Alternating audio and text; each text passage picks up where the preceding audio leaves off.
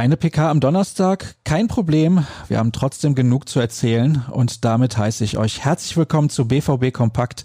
Ich bin Sascha Staat und in unserer schwarz-gelben Tageszusammenfassung ist mal wieder jede Menge los. Und woran liegt das, obwohl die Mannschaft gestern nur eine regenerative Einheit absolvierte? Weil es viele verschiedene Themen gibt, über die teilweise hitzig diskutiert wurde und in Zukunft sicher auch noch wird. Um bei so manchen Diskussionen dann mehr Gehör zu finden, haben sich die Fußballer aus den drei deutschen Profiligen und der Frauenbundesliga zu einer Vertretung ihrer Interessen zusammengeschlossen. Unter anderem BVB-Abwehrchef Mats Hummels, die Ex-Borussen Sven Bender und Neven Sobotic sowie Alexandra Popp wollen mit dem Bündnis dafür sorgen, dass Spieler bei zukünftigen Entscheidungen von den Clubs und der deutschen Fußballliga einbezogen werden.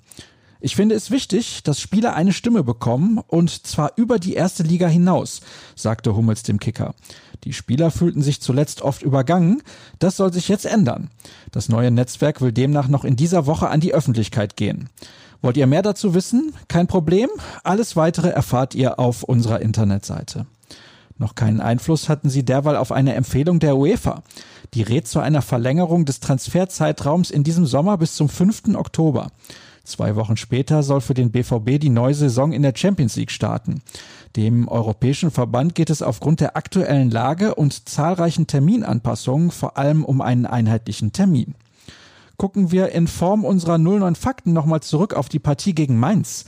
Eine Serie hat gehalten, die von Roman Bürki bei elf Metern. Die Bilanz der Schützen gegen den Schweizer in der Bundesliga? 17 Tore bei 17 Versuchen. Mainz verwandelte seit Mai 2013 alle 27 Strafstöße und verbesserte damit den laufenden ewigen Rekord. Das können die Mainzer also. Die Dortmunder kassierten gegen die Rheinhessen übrigens mit sechs gelben Karten, so viele wie in keinem anderen Spiel der Saison.